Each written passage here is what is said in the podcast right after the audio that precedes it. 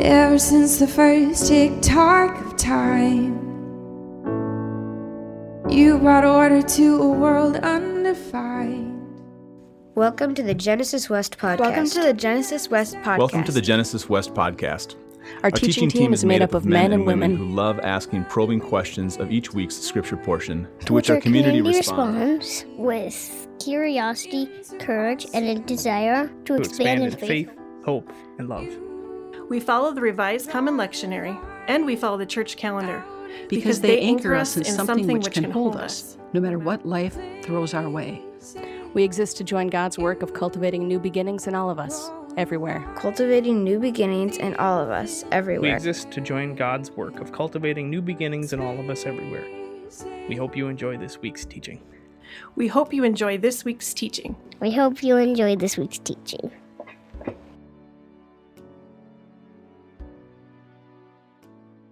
All right. I'm going to invite Rajan up to read scriptures.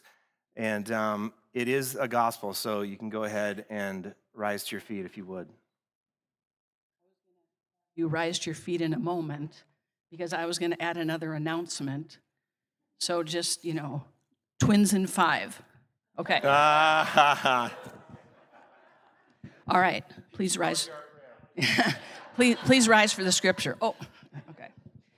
Luke 17, verses 1 through 10.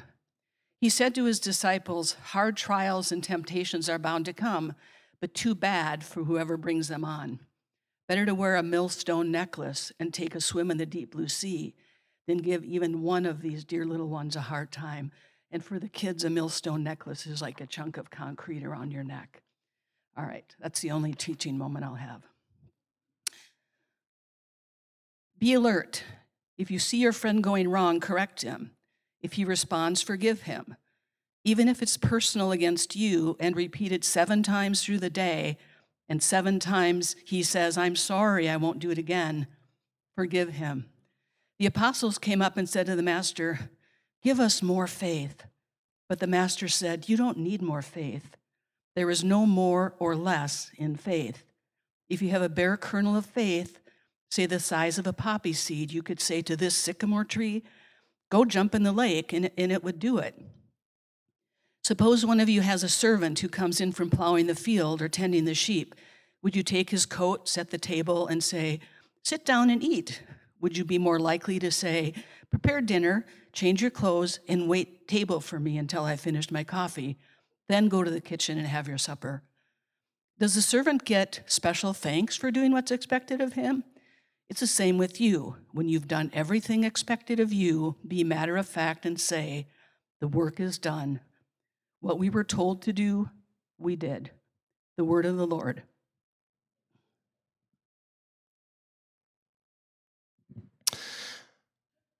Okay.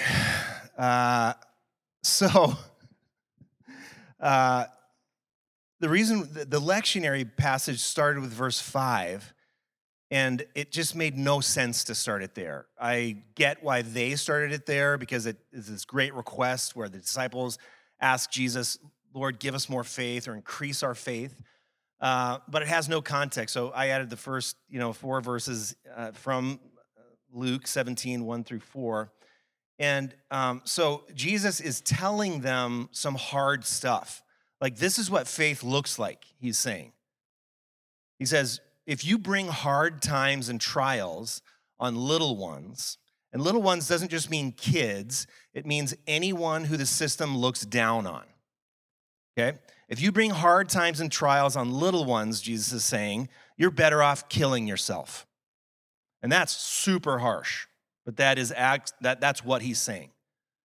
And then, if someone sins against you, go ahead and rebuke them. We like that or not, depending if we're conflict avoidant or if we love conflict. But then, we don't like this next part. If they repent, forgive them. Even if it's personal against you and repeated seven times throughout the day, seven times they say, I'm sorry, I won't do it again. Forgive him. That's what Jesus just said to them. And that's why they said, okay, you, in order for me to do that, you would have to increase my faith. right? I mean, I'm right there with the disciples. I think it's a fantastic question, a request that I think Jesus should be like, oh, yes, finally. You know, you don't say, like, got it seven times. Some jerk offends me, I will forgive them. I forgive you. Because it's easy to say that, even seven times. I could say that 70 times. But to actually release someone from having done it differently, like forgiveness is not saying it's okay that you did that. It's saying, I'm releasing you from what I hoped, from doing what I hoped you would have done first. I'm releasing that expectation, which if I don't release it, I'll hold it in resentment over you forever. So forgiveness is that. Super easy. If you bring hard times and trials on the little ones, meaning if you marginalize someone, if you just brush past someone, someone that maybe isn't as important as you are, look out. So I think it's really okay and I think beautiful for the disciples to say what they say, and that is, okay, well, Lord, increase our faith. Have you ever been in a season in your life that was so challenging where the only, like you knew the only way you would make it through is if God gave you something, a gift of faith to make it through for real? Have you been in a season like that? Rhetorical question, most of us have. If you're a human being, you're going to get in that situation sooner or later and more than once. So it makes Jesus' response so bewildering to me. Um, what he says essentially is well, first of all, he talks about planting trees in the ocean. If you had just a little bit of faith, then you could plant a tree in the ocean and it would grow. To which, you know, like maybe we go, oh, man, that's so poetic. What? Do you mean by that? Really? Like, what do you mean by that? You know? Oh, if you just had faith this tiny, which is insinuating what? You have zero faith. well, or your faith is tiny, or you, listen, uh, even if you guys had, the, you guys don't have any. Even, even this much. But then I would go like, okay, I know I'm not supposed to rebuke the rabbi here, but like, I think we have a little bit. I mean, we've, this is Luke 17. This isn't Luke 3 or 2. We, we've been around the block with you. We have a little bit, don't we? We've done some stuff. We've cast out a couple of demons, healed several people. That guy made, you know, uh, just a few fish and a bunch, just a little bit of bread, feed 5,000 people. Well, 5,000 men, a lot more than that. So there's a little bit. But then he goes, you know, and then he goes into this thing about slaves being dutiful to masters. And the message translation was the only one that was even halfway palatable. Uh, the NRSV says this So you also, when you have done all that you were ordered to do, say, We are worthless slaves. We've done only what we ought to have done. And then the text moves on. And the Greek word for worthless, like, you know, sometimes it's like, well, what does worthless really mean? Does it mean like that desperate in the sense that you just want to get something from God and that's what it means? No, it means useless and worthless. And so I honestly like, I just as the teacher, sometimes I have to say, like, I thought about this text all week. It was in my mind all week. I studied it a ton, and I'm still mad at it. Um, I, I don't know what to do with it. I don't know what it means when Jesus tells me I'm a slave, and a worthless one at that or not even that I am one, you should consider yourself one, and then you'll get it. Like that just, to me, I, okay, so I have to wrestle through that, and you have to wrestle through that. And I'm gonna give you some of my thoughts on that, and I'm gonna give you some, maybe some shovels to dig yourself a deep, deep hole with, uh, and some ways to converse about this. Um, and then we're going to get through as much as we can get through. Does that make sense? Anybody nervous? You can be. I am. Okay. Question. Um, this is an all play. Um, what is faith to you? What is faith? There's no, you know, just shoot it out. There's...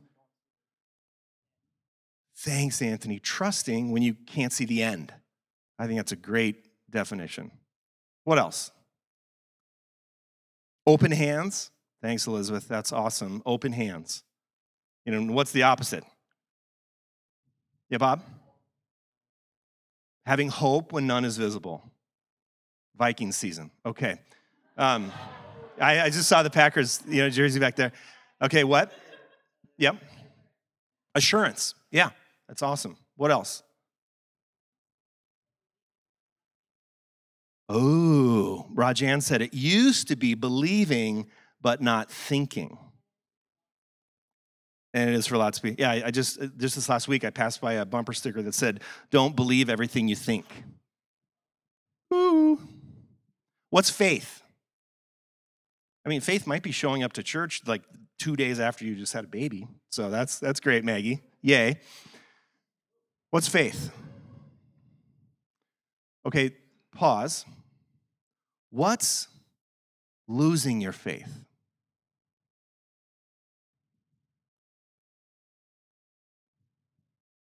Ooh, Nate, forgetting you're loved. Okay. Ooh, Will, not walking in the same direction you used to walk. I really like that. That's good. Losing your trust. Thanks, Steve. Whew. Greg, letting lies speak louder than God. Whew. I like that. Life? Oh, okay. I, I, missed that, but maybe that could work too. Letting, letting life, or like the, the, the hassles of life, the worries of life, the circumstances of life speak louder than God. Both of those work. Someone else?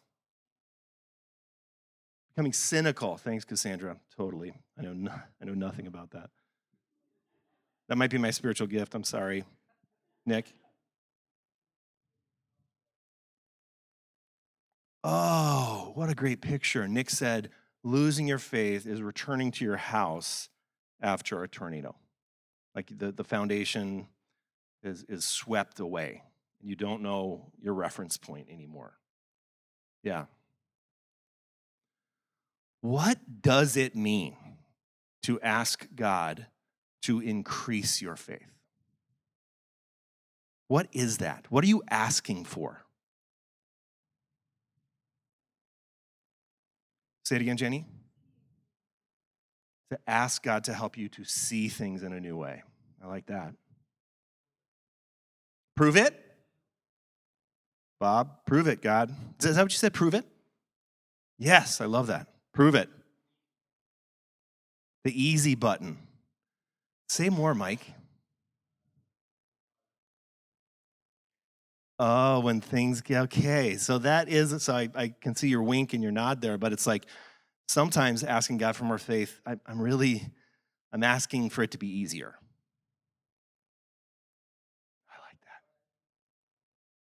Say it again, Peter.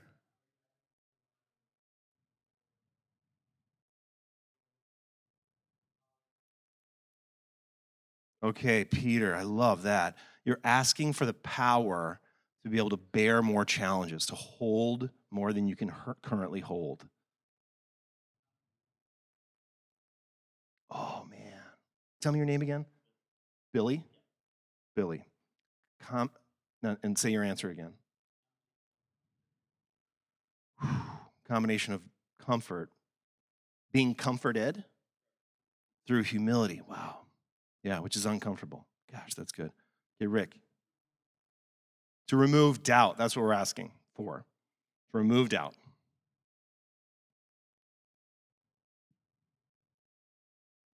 Oh, Carrie. Carrie said, sometimes it's asking to just I Please don't let me go. What kind of question, what kind of, describe some characteristics of a person that would honestly ask God to increase their faith?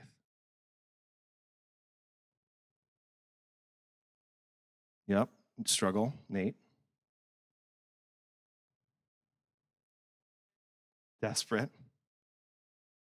humble, scared, questioning and doubting. But hopeful. Exhaust, exhausted but exhausted and tired. Yeah, 100%. John, someone that knows there's got to be more than I currently see. Whew. Brian, you were thinking about something?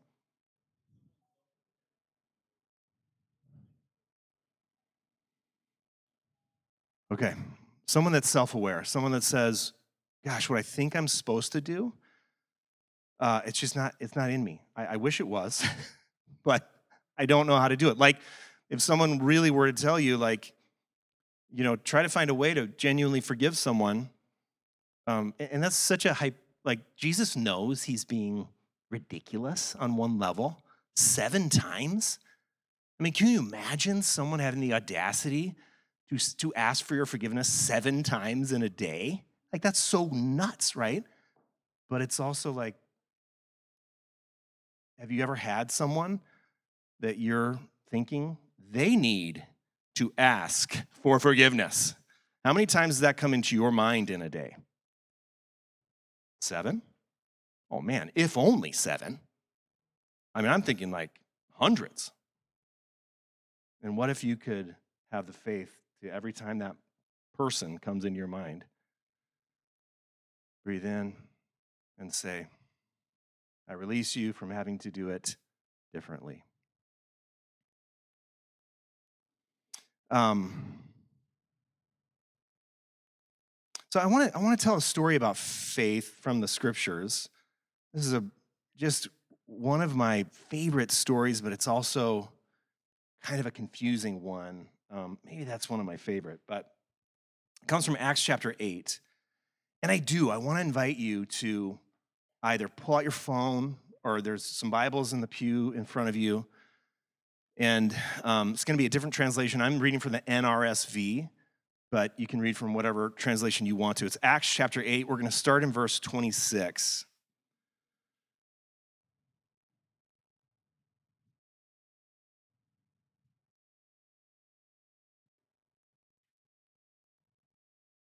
So, the book of the Acts is Jesus has lived, died, resurrected and ascended to heaven, and the early church is trying to figure out how to live out the way of Jesus in the world. And the early church is very diverse. It's got Pharisees are in it. It's got Jews and Gentiles, and they're trying to like figure out life without Jesus, but with Jesus and the Spirit and all these. We don't have a theology yet of the Trinity. We don't have a Bible to read. We have the Eucharist. We have the apostles' teaching. Uh, and that's why they said they devoted themselves daily to the apostles' teaching, to prayer, uh, to the Eucharist or breaking bread. Um, that's what they had. That's why. Um, but they didn't have a whole lot of theology yet. Um, or maybe they had better theology than we ever will. Who knows? But starting in verse 26, then an angel of the Lord said to Philip, Get up and go toward the south to the road that goes down from Jerusalem to Gaza. And there's a little parenthetical note in my Bible. Is there one in yours that says this is this is a desert road or wilderness road? You're starting in Jerusalem. You're heading south toward the desert. And we just read that like an angel of the Lord said to Philip, Go down into the desert.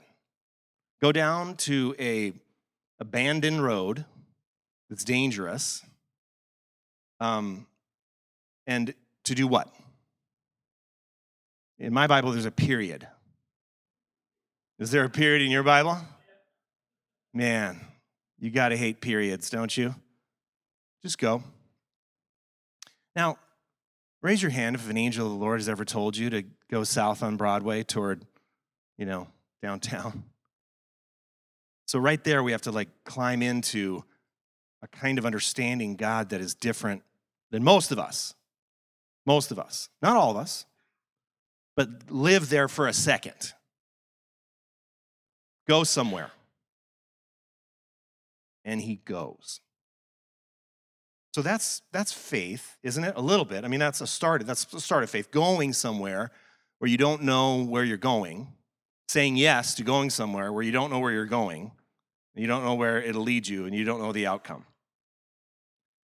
And I think, just parenthetical note, if we had that frame of reference more, you know, versus like in the wilderness road, like raise your hand if you've ever been to the wilderness, right? Okay. Keep your hand raised if you didn't have a cell phone when you were in the wilderness. Okay. Keep your hand raised if you didn't have a guide when you're in the wilderness. Oh, wow. Keep your hands raised if you didn't think you were ever going to get out. Okay. Couple people.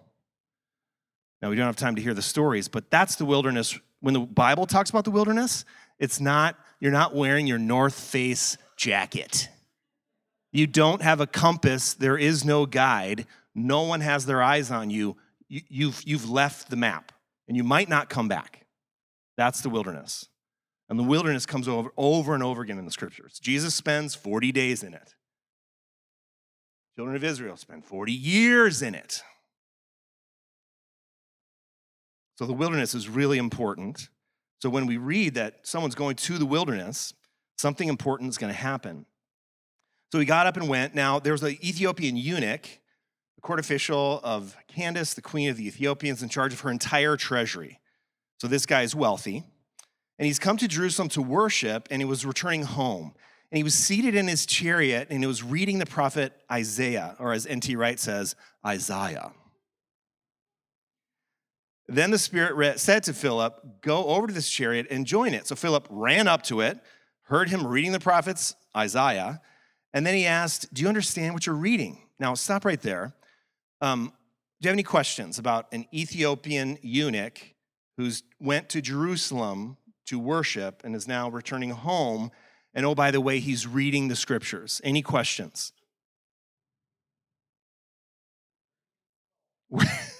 yeah, like Lifeway wasn't on the road between, you know, Gaza and you. If you had your own scroll, you bought it and you have an extreme amount of wealth.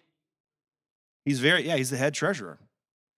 Now, the Bible says a few things about eunuchs, but one thing it says for sure, Deuteronomy 23 1, no one who has been emasculated by crushing or cutting may enter the temple of the Lord. There it is, right there in Deuteronomy. But this Ethiopian eunuch has gone to worship at the temple. Did he make it in?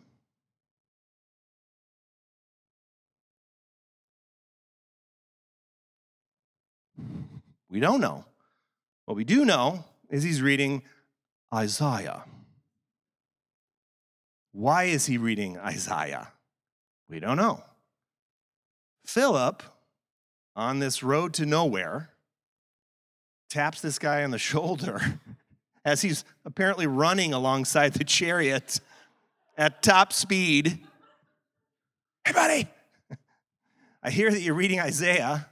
Do you understand it? Ethiopian goes like, no.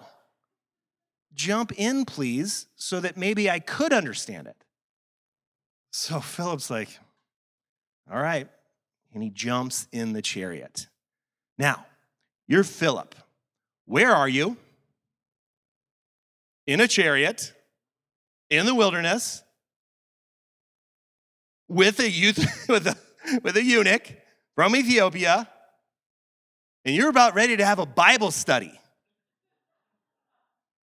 Now, I am nearly certain that, and the disciples' pre day meeting, as they were, you know, just saying, hey, have you, you know, have you done your quiet times? Yes.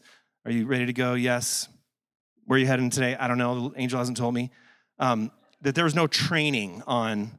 Now, in the event that you run into an Ethiopian eunuch who has just been worshiping at the temple and he asks you to explain Isaiah, here's five things you gotta, you gotta say because you got five minutes, you know? No training. This is on the job training. or as Rabbi Allen, um, some of you know him, says, OJT. This is OJT, which is really probably faith in general on the job training. Um, so let's pick up the story because I'm running out of time. Um, he invited Philip to get in and sit beside him. Now, the passage of the scripture that he was reading was this Like a sheep, he was led to the slaughter, like a lamb silent before its shear, and he does not open his mouth. In his humiliation, justice was denied him. Who can describe this generation? For his life is taken away from the earth. Any, hum- any humiliation in the life of a eunuch? Maybe. Even that sound, the pain that a sheep would feel? Any, I mean, not to get too graphic, but the dude is having some associations with whoever is being written about here, this eunuch. And the eunuch asked Philip, Are you guys still reading along in your Bibles? Don't miss it. We're in verse 34. The eunuch asked Philip, About whom, may I ask, does this prophet say this? About himself or someone else? Verse 35. Then Philip began to speak, and starting with this scripture, he proclaimed to him the good news about Jesus. Verse 36. And as they were going along the road, they came to some water. And the eunuch said, Look, here is water. What is to prevent me from being baptized? Verse 38 He commanded the chariot to stop, and both of them, Philip and the eunuch, went down into the water, and Philip baptized him. And when they came up out of the water, verse 39, the Spirit of the Lord snatched Philip away, and the eunuch saw him no more, and he went on his way rejoicing. What did you notice? Who, Greg, did you say that? Yeah. Look in your Bibles. What happened to verse 37? Read, look at, look at it. Verse 36, there it is. You see it? Black and white, there it is. What's the next verse?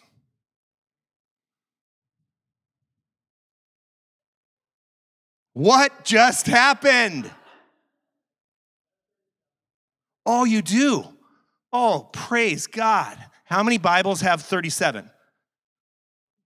Okay, Enoch's got it. Oh, it's in the footnotes. Is yours in the footnotes? Oh, yeah. Oh, Bob's Bob has the real Bible. It has verse 37. What does it say? And Philip said, If thou believest with all thine heart, thou mayest. And he answered and said, I believe that Jesus Christ is the Son of God. Whew. Well, that's a stupid verse to leave out, don't you think? Oh, my Lord. Why would you leave that out? Why would you leave that out? what? Will has the audacity to suggest that maybe it was added later. How would we know? Folks, there was thousands of manuscripts is how we cobbled together what we have here in our hand. There's not one source. There's thousands. And so the scribes and the scholars have to comb through it so carefully and faithfully and prayerfully and to say what really what agrees with one another what through the spirit through god's guidance what belongs here and what doesn't and there's two schools of thought you get to choose which school of thought you subscribe to number one by the way the footnote if it's footnoted in your bible some bibles don't have 37 at all some Bibles have the, the number 37 and then a footnote. And then the footnote will say, some manuscripts add all or most of verse 37, which is what Bob read. So, um, camp number one, in favor of including verse 37, uh, some people say that verse 37 was sort of nefariously removed uh, due to some um, theology that sort of is trying to take out the primacy of Jesus.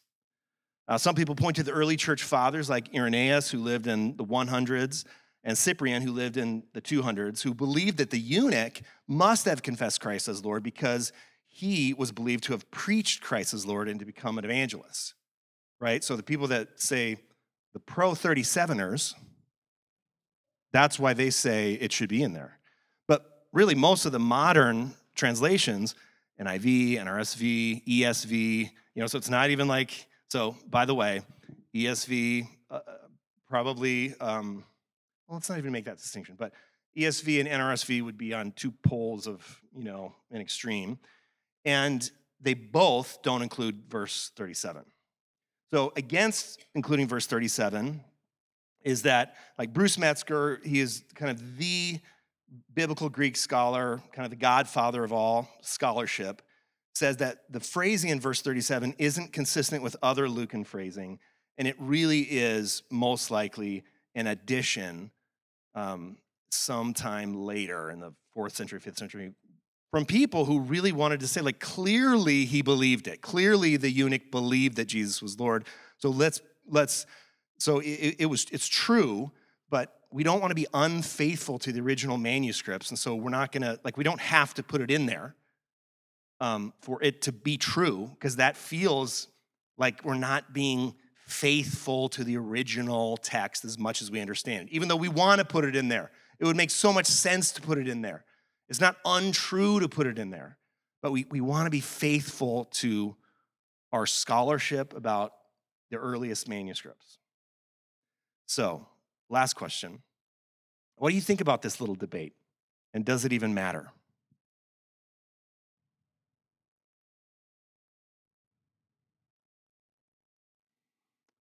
Okay, Billy, say it louder because you're right on the money. I'm not even going to ask for other questions, other answers. Uh, verse 37 puts a condition on whether the eunuch's in or not, or included. Verse 37 puts a condition on whether or not the eunuch, who is a little one, can be baptized, can be included. Now, I'm not going to make a conclusion, but I'm going to say that's a really important question for us and them to have spent so much time wrestling with. And faith is either going where God tells you to go, even though you don't know where it's going to go, um, asking to be held when you don't feel like you're being held, or it's a kind of certainty that you can rest in. Maybe it's both somehow. Now, is believing Jesus is Lord and Christ important? Yes. Does everybody get there at the same exact moment? No. Would we, would we, as a church, have the kind of faith that would say to someone that says, Is anyone, is, is there anything to prevent me from being baptized? Would we have the faith to say, Well, there's some water. I see your desire. Let's do it. Now, that's a tough question. Now, I don't know that there are any easy answers. But these are the kinds of questions that we commit to wrestling with. Amen? If we're a church at all, we're going to wrestle with those kinds of questions. We're going to look to Jesus to guide us, even when he says things like, Well, you're just a worthless slave. Fix my dinner, and then you can have your dinner. Ouch!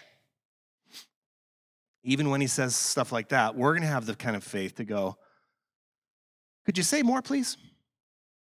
And I think Jesus is so good that he will. Because the Spirit, Jesus says, will guide us into all truth, even truth that we can't currently understand. The Spirit will guide us into that truth when we are ready to grasp it. I think that's faith. That's risky. My question to us is are we willing to have that kind of courage? Because I think that's what God's calling us to that kind of courage. John 15, 12 through 17, Jesus says this This is my commandment, that you love one another as I have loved you. No one has greater love than this, to lay down one's life for one's friends. You are my friends if you do what I command you. I don't call you slaves any longer. See, I told you he would say more. Because the slave doesn't know what the master is doing. But I've called you friends because I've made known to you everything that I've heard from my Father.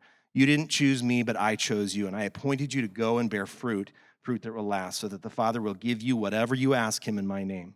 And I am giving you these commandments so that you may love one another. Amen. Endings are a place where life is remade. Thank you for listening to the Genesis West podcast. If, you, find, yourself nearby on Sunday, we'd love for you to join us for worship. we meet at Elam Church Center in Robbinsdale, Minnesota. If you have any questions or would like to connect with us, please visit us at www.genesiscov.org.